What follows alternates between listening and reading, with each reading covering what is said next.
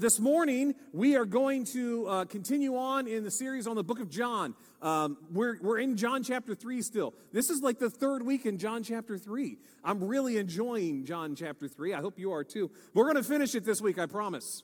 I promise we're going to finish it this week. Yeah, yeah, I know. It's, yeah, I try. I mean, I, we'll, we'll make it to the end, I promise. And so, but it's so appropriate that we're talking about John chapter 3 uh, because it's really, it's talking about baptism uh, in the beginning here. Now, how many of you are boxing fans? Anybody boxing fans in here? Yeah. You know, years ago, uh, a stewardess came up to Muhammad Ali. He was on a plane uh, and said, "Sir, you need to you need to buckle your seatbelt." And she he looked at her and said, "Superman don't need no seatbelt." And she looked at him and said, "Superman don't need no plane."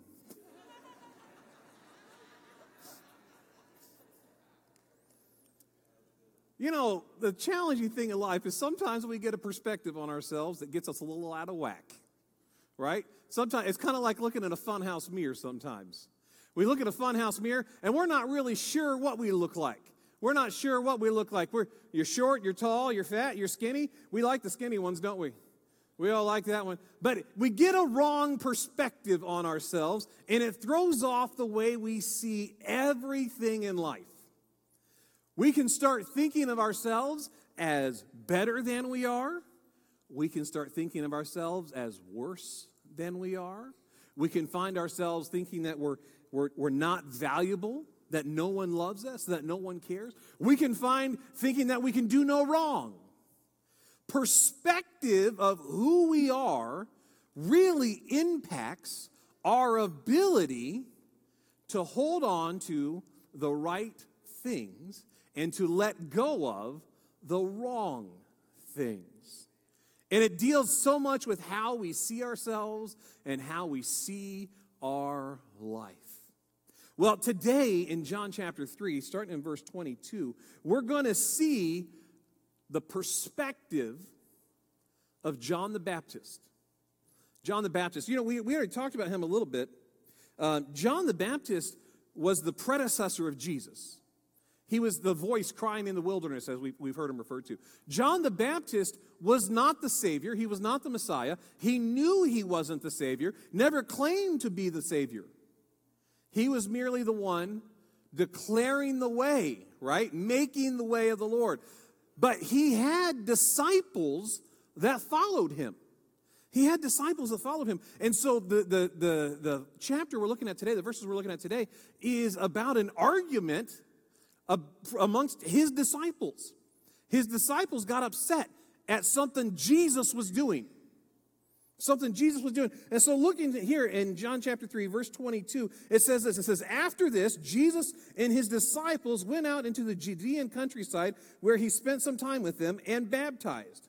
Now, John also was baptizing at uh, Aenon in, near Salim because there was plenty of water and people were coming and being baptized. This was before John was put in prison. An argument developed between some of John's disciples and a certain Jew over the matter of ceremonial washing.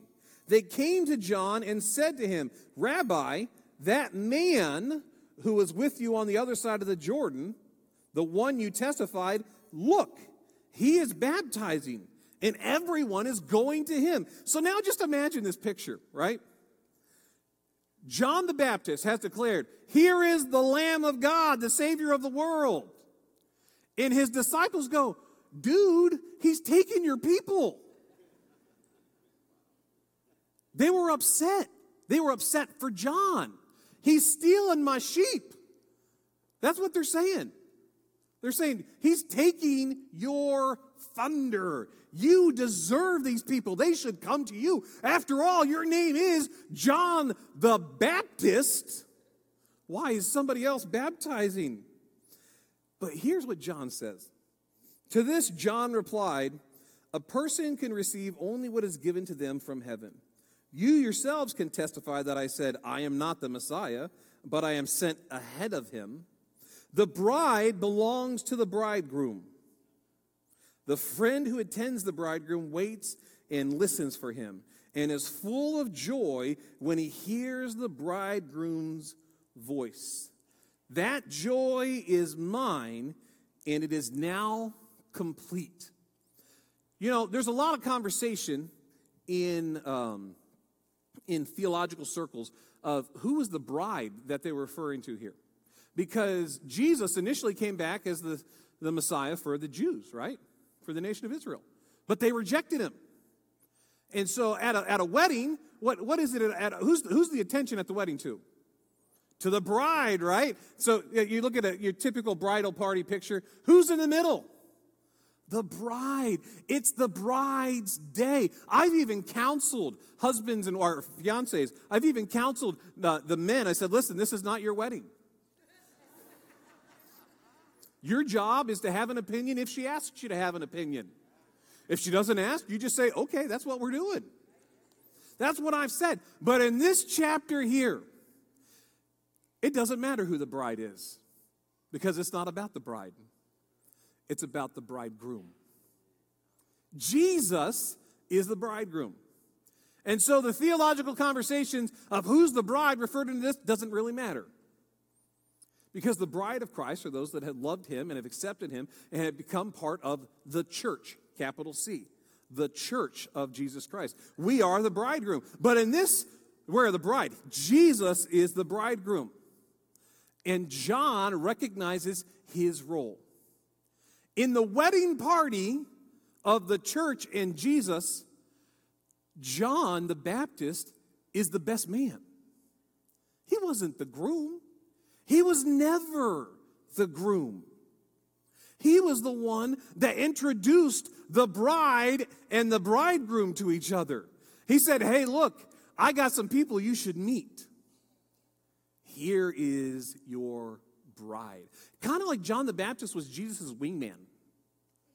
Do you see how good Jesus is here? Jesus is great. Jesus is better than I am. Look at Jesus. Here's Jesus. Have you ever had that friend that tried to set you up with somebody? They talk you up, or maybe somebody tried to set you up with somebody that didn't quite match the description. You're going, okay, they're obviously a really good friend because that doesn't mesh with what I was told. But see, John the Baptist, he wasn't drawing attention to himself, was he? So, John the Baptist, what his whole role in the story of the church and in the marriage between the bride and the bridegroom. He was setting us up, He was making sure that we got together. Have you ever wondered this? When I baptize people, I baptize people in the name of the Father, the Son, and the Holy Spirit, right? That's what I do. John obviously didn't baptize people in somebody's name. John's baptism we, we heard it referred to actually in, in Acts chapter, uh, you don't have to turn there, I'm just going to read it real quick. In Acts chapter 19, um, Paul's there talking about, uh, talking with some folks, starting in verse 2. He said, and he asked them, Did you receive the Holy Spirit when you believed? They answered, No, we have not even heard that there's a Holy Spirit. So Paul asked, Then what baptism did you receive? John's baptism, baptism, they replied. You know what John's baptism was? It was a baptism of repentance. John was calling people to repent because he was preparing them for the bridegroom. He was calling them to repent so that when the bridegroom showed up, they wouldn't be left out because they had been prepared. So John's baptism in water was one of preparation because John was trying to make sure that the church and that people would be ready to receive the bridegroom. That's why John the Baptist is the best man because he's making sure the wedding is going to happen. He's making sure that it's going to come about. And so when we see at the beginning of Acts chapter 2 and 238, here's what Peter says. Peter says, repent and be baptized in the name of Jesus Christ. Because Jesus' baptism is different than John's baptism. Because John can't, he's not baptizing in the name of John the Baptist. He's baptizing, prep, preparing people to receive Christ. But when Jesus baptized people, it's because they have made the decision they're going to love him and follow him. So he baptized people in his own name.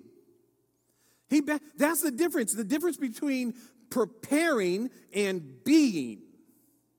John the Baptist was the best man, and at a wedding, the best man's very excited, isn't he?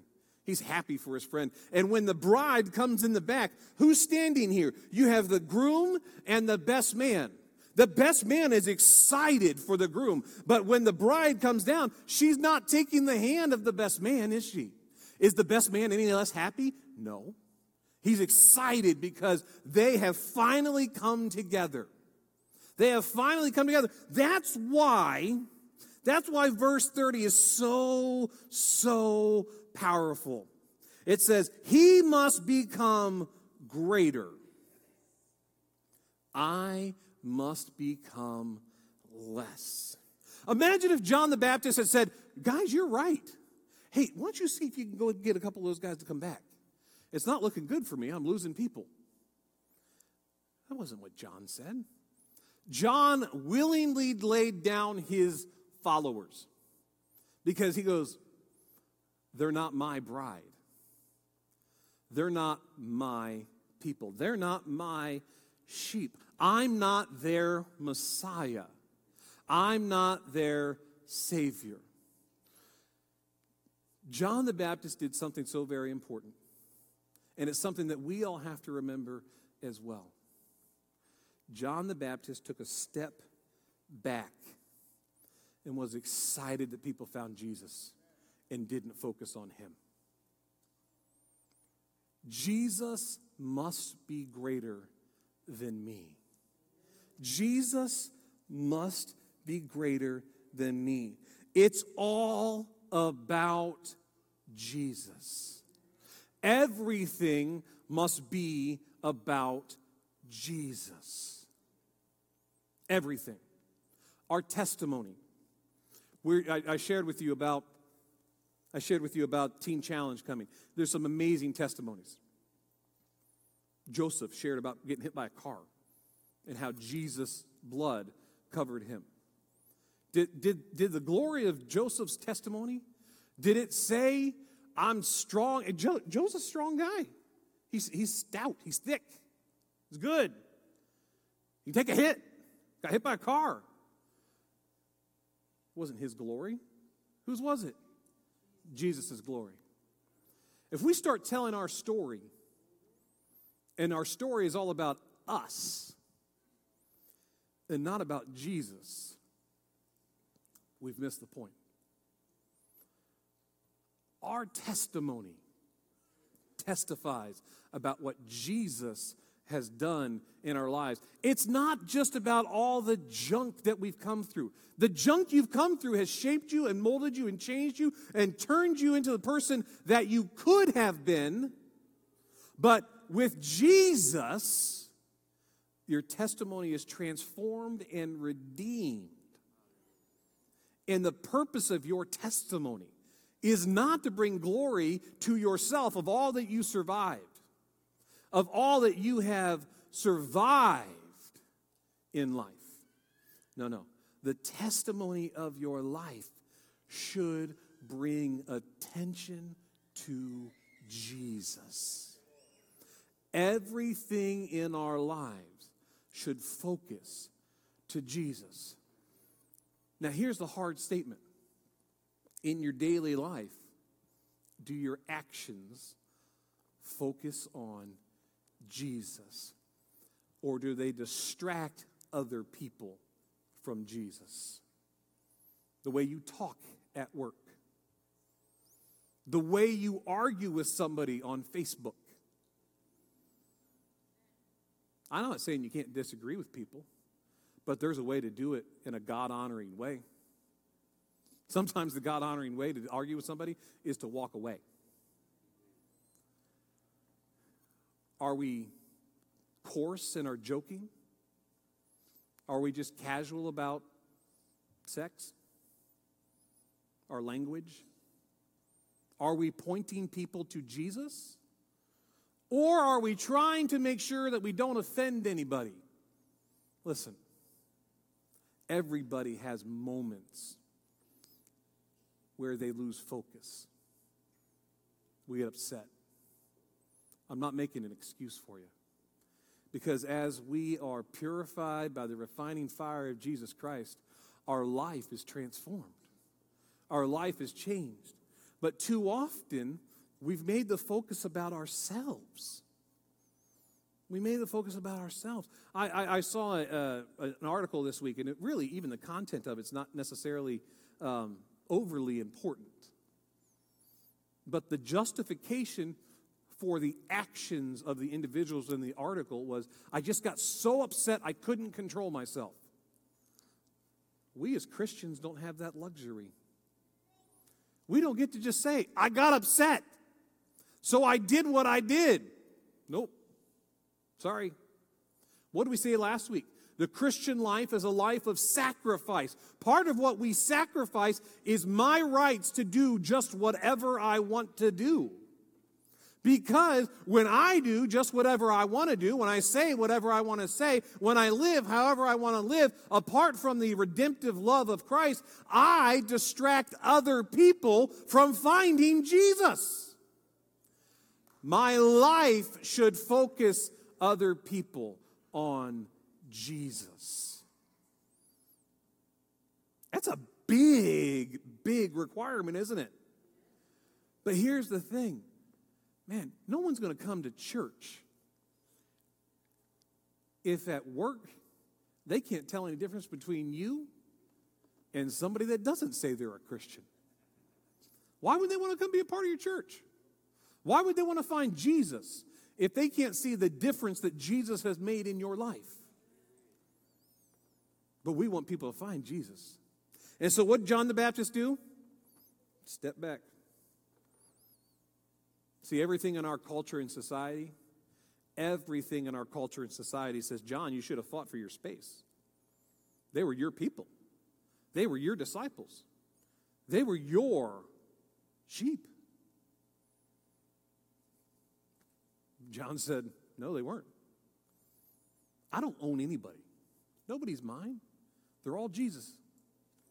Belong to Jesus. We have to focus our lives so that we draw attention to Jesus. Because when we don't do that, we're the exact opposite.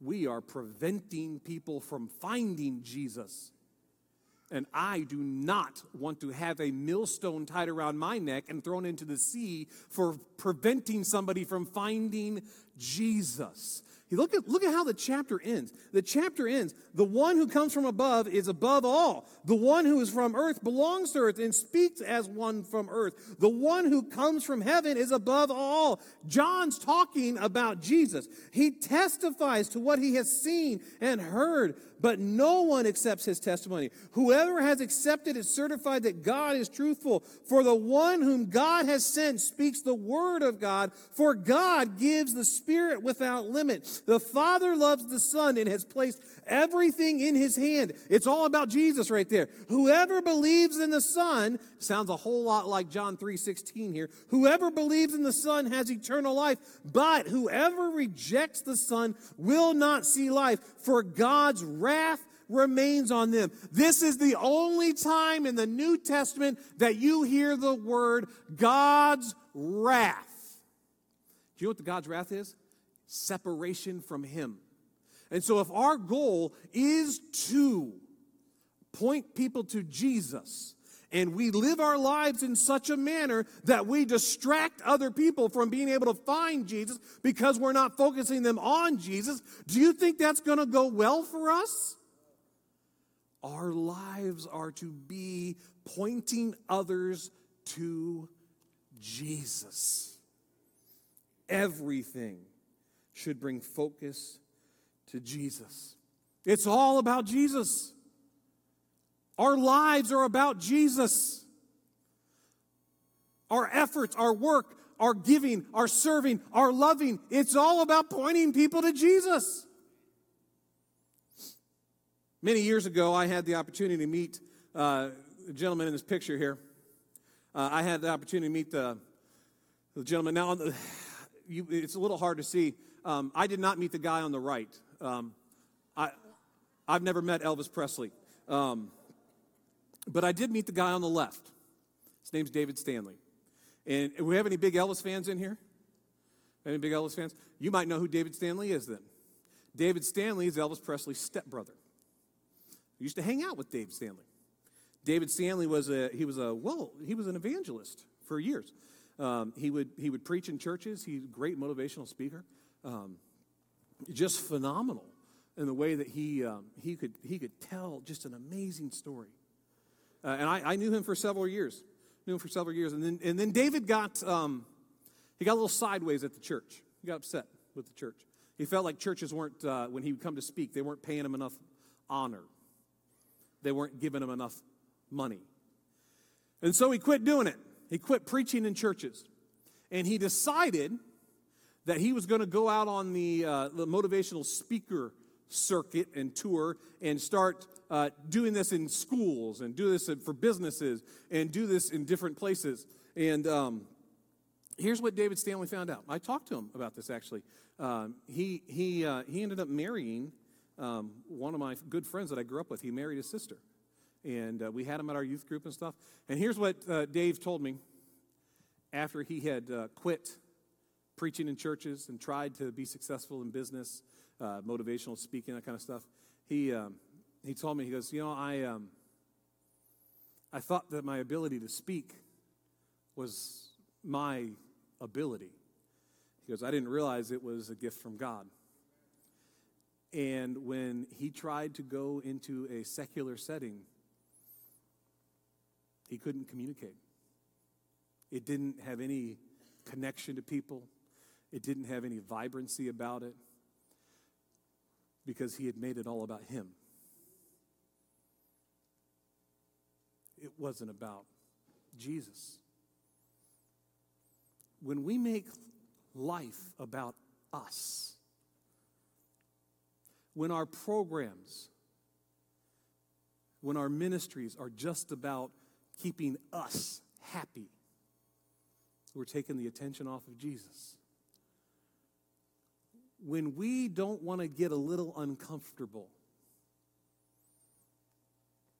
we're taking the attention off of Jesus because it's become about us.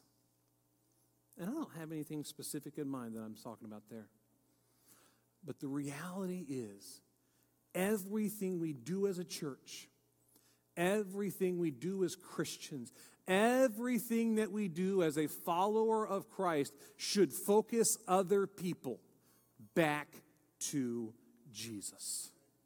Because just as John the Baptist was not the Messiah, as John the Baptist was not the Savior, as John the Baptist could only encourage people to repent, to prepare themselves to receive Jesus, I am not the Messiah.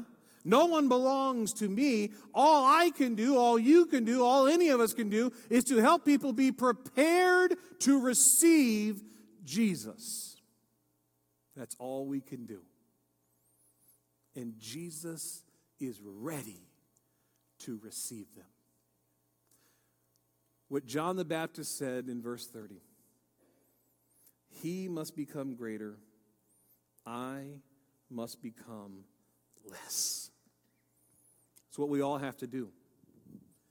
He must become greater. I must become less. Now, this morning, as I was speaking, Maybe you've never been to church before. Maybe this is your first time here.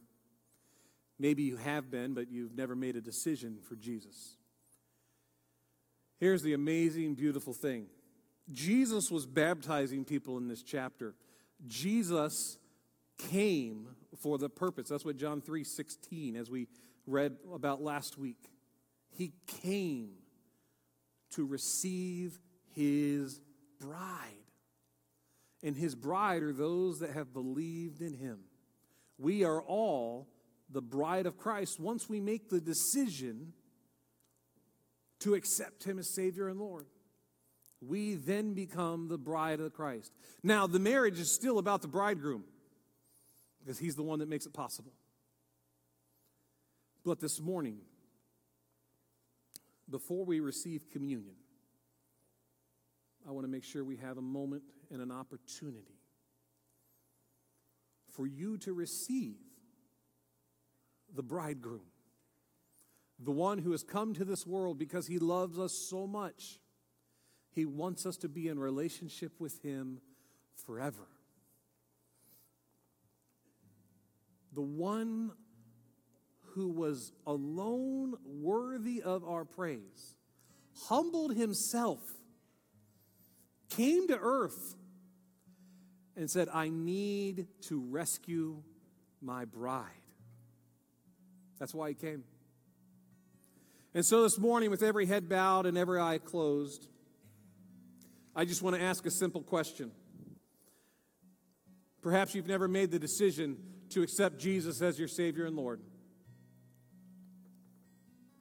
Perhaps you have been living your life just for yourself. The, the baptisms we saw this morning,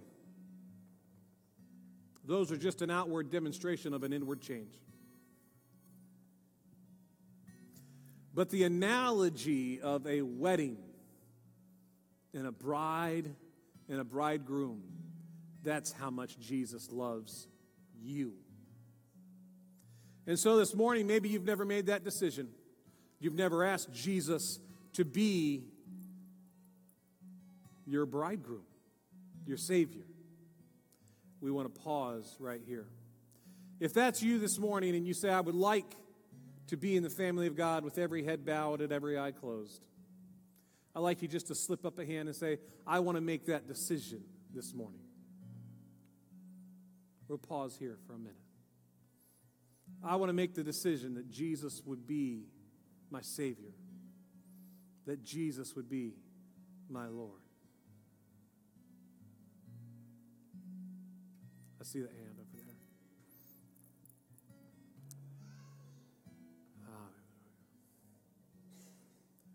This morning, let's join together. Just a simple prayer. A simple prayer. And we'll pray this together for those that had their hands raised. But I invite everyone to join us because we want to meet Jesus as our Savior. Would you pray with me? Say, Dear Jesus, thank you that you came. Thank you that you came. You love me so much, You love me so much. it's overwhelming.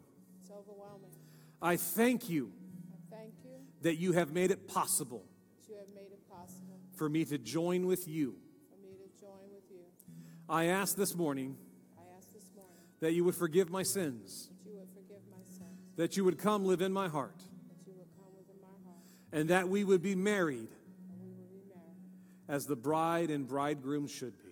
as the bride and bridegroom should be. Become greater in my life Become greater in my life and help me and help me turn other people's attention to you. turn other people's attention to you. In your name I pray. In your name I pray. Amen.